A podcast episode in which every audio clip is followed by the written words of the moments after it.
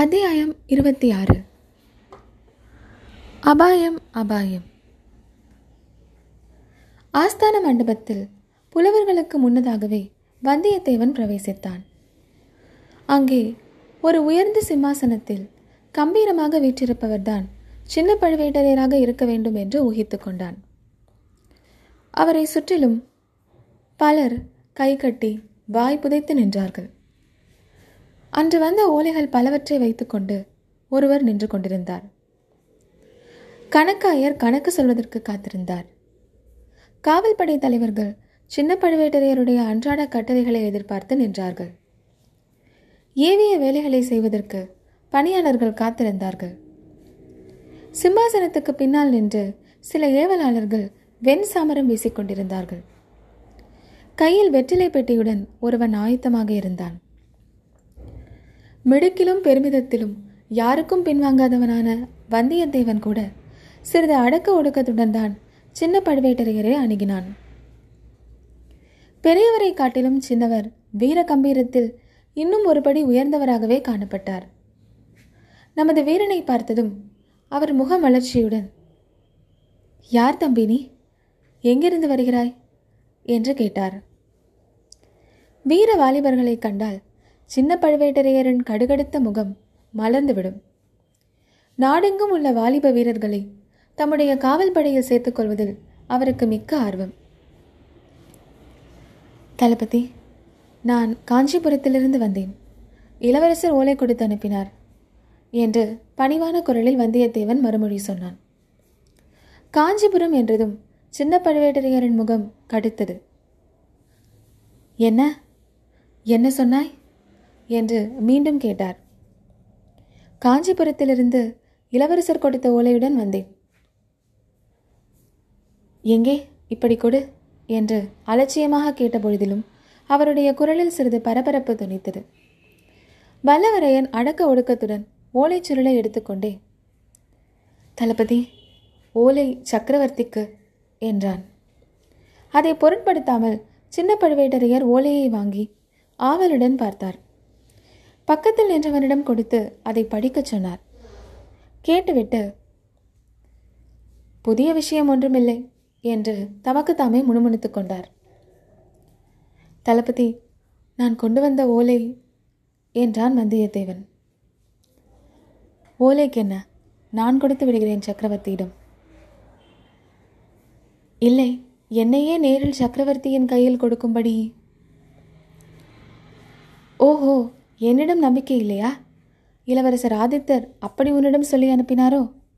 என்றபோது தஞ்சை கோட்டை தளபதியின் முகத்தில் எள்ளும் கொல்லும் வெடித்தன. இளவரசர் அவ்வாறு சொல்லவில்லை.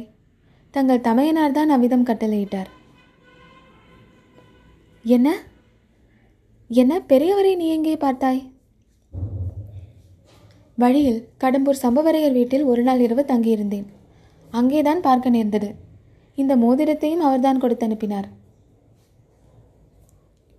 ஆஹா இதை நீ ஏன் முன்னமே சொல்லவில்லை?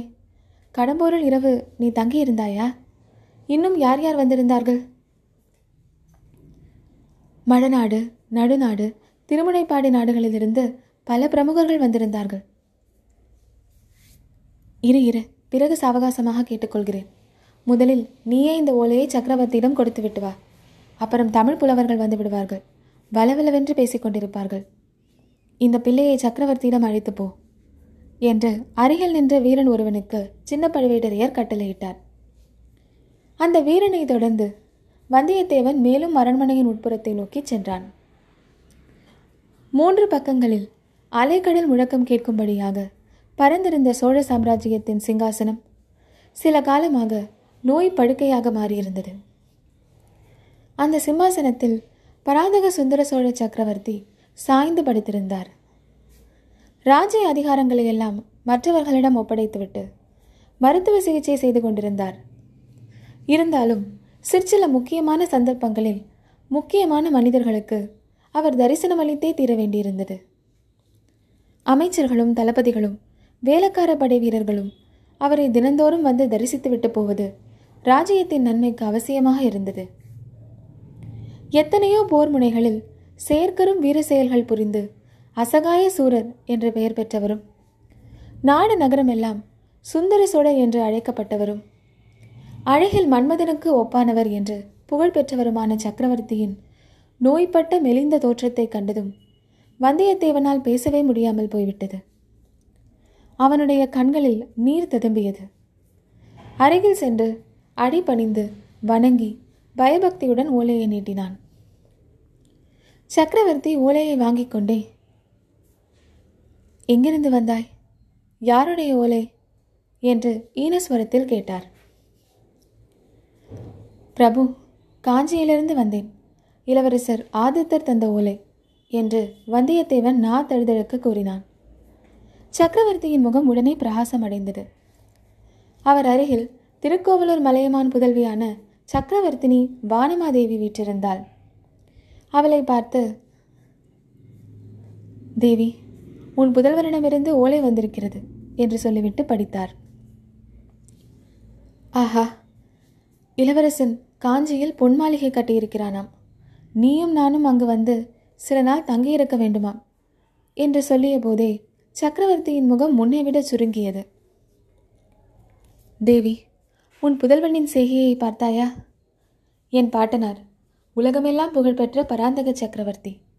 அரண்மனையில் சேர்ந்திருந்த தங்கத்தை எல்லாம் அழித்து தில்லை அம்பலத்துக்கு பொன்கூரை வைந்து பொன்னம்பலமாக்கினார். நம்முடைய குலத்தில் தோன்றிய பெரியவர்கள் யாரும் தாங்கள் வசிக்கும் அரண்மனையை பொன்னால் கட்டியதில்லை. அரண்மனை கட்டுவதைக் காட்டிலும் ஆலயம் எடுப்பதையே முக்கியமாக கருதினார்கள். ஆனால் ஆதித்த கரிகாலன் இப்படி செய்திருக்கிறான். ஆஹா இந்த தெய்வ நிந்தனைக்கு என்ன பரிகாரம் செய்வது? என்றார். மகனிடமிருந்து ஓலை வந்தது என்பதை கேட்டு சிறிது மலர்ச்சி அடைந்த தேவியின் முகம் மறுபடி முன்னை காட்டிலும் அதிகமாக வாடியது. மறுமொழி ஒன்றும் அவனால் சொல்ல முடியவில்லை. அச்சமயத்தில் வந்தியத்தேவன் தைரியமும் துணிவும் வரவழைத்துக் கொண்டு பிரபு தங்கள் திருக்குமாரர் செய்தது அப்படியொன்றும் தவறில்லையே. உசிதமான காரியத்தையே செய்திருக்கிறார். மகனுக்கு தாயும் தந்தையுமே முதன்மையான தெய்வங்கள் அல்லவா? ஆகையால் தாங்களும் தேவியும் வசிப்பதற்காக தங்கள் புதல்வர் பொன்மாளிகை கட்டியது முறைதானே? என்றான். சுந்தர சோழர் புன்னகை பூத்து தம்பி நீ யாரோ தெரியவில்லை. மிக்க அறிவாளியாக இருக்கிறாய். சாதுரியமாக பேசுகிறாய். ஆனால் மகனுக்கு தாய் தந்தை தெய்வமே என்றாலும் மற்றவர்களுக்கு இல்லைதானே? எல்லோரும் வழிபடும் தெய்வத்திற்குத்தானே பொன்கோவில் எடுக்க வேண்டும். என்றார். பிரபு மகனுக்கு தந்தை தெய்வம் மக்களுக்கெல்லாம் அரசர் தெய்வம் அரசர்கள் திருமாலின் அம்சம் பெற்றவர்கள் என்று வேத புராணங்கள் சொல்கின்றன. ஆகையால் அந்த வகையிலும் தங்களுக்கு பொன்மாளிகை எடுத்தது பொருத்தமானதே என்றான் நம்பீரன். சுந்தர சோழர் மறுபடியும் மலையவான் திருமகளை நோக்கி தேவி இந்த பிள்ளை எவ்வளவு புத்திசாலி பார்த்தாயா? நம்முடைய ஆதித்தனுக்கு இவனை ஒத்தவர்களின் உதவி இருந்தால் அவனை பற்றி நாம் கவலைப்பட வேண்டியதில்லை. அவனுடைய அஜாக்கிரதை சுபாவத்தை பற்றியும் விசாரப்பட வேண்டியதில்லை என்றார். பிறகு வந்தியத்தேவனை பார்த்து தம்பி பொன்மாளிகை கட்டியது உசிதமானாலும் உசிதம் இல்லாவிட்டாலும் நான் காஞ்சிக்கு வருவது சாத்தியமில்லை. நீதான் பார்க்கிறாயே எப்போதும் படுத்த படுக்கையாக இருந்து வருகிறேன். நெடுந்தூர பிரயாணத்தை மேற்கொள்ளுதல் இயலாத காரியம். ஆதித்தன் தான் என்னை பார்ப்பதற்கு இங்கே வந்தாக வேண்டும். அவனை காண்பதற்கு எங்களுக்கும் ஆசையாகத்தான் இருக்கிறது. நாளைக்கு மீண்டும் வா மறுவோலை எழுதி வைக்கும்படி சொல்கிறேன் என்றார். இச்சமயத்தில் கூட்டமாக பலர் தரிசன மண்டபத்தை நெருங்கி வருவதை வந்தியத்தேவன் அறிந்தான். ஆஹா அந்த புலவர்கள் கூட்டம் வருகிறது போல. அவர்களுடன் ஒருவேளை சின்ன பழுவேட்டரையரும் வருவார். பிறகு தான் சொல்ல வேண்டியதை சொல்ல முடியாமலேயே போய்விடலாம். நாலு வார்த்தையில் சுருக்கமாக இப்போதே சொல்லிவிட வேண்டியதுதான். இவ்விதம் சில வினாடி பொழுதில் சிந்தித்து முடிவு செய்து சக்கரவர்த்தி தயவு செய்யுங்கள். கருணை கூர்ந்து என் விண்ணப்பத்தை கேளுங்கள். தாங்கள் அவசியம் இந்த தஞ்சையிலிருந்து கிளம்பிவிட வேண்டும். இங்கே தங்களை அபாயம் சூழ்ந்திருக்கிறது. அபாயம் அபாயம் என்றான். அவன் இவ்விதம் சொல்லிக் கொண்டிருக்கும் போதே சின்ன பழுவேட்டரையர் தரிசன மண்டபத்துக்குள் பிரவேசித்து விட்டார். அவரை தொடர்ந்து புலவர்களும் வந்தார்கள். வந்தியத்தேவன் கடைசியாக கூறிய வார்த்தைகள் கோட்டை தளபதியின் காதில் விழுந்தன. அவருடைய முகத்தில் கோபக்கணல் ஜுவாலை விட்டது.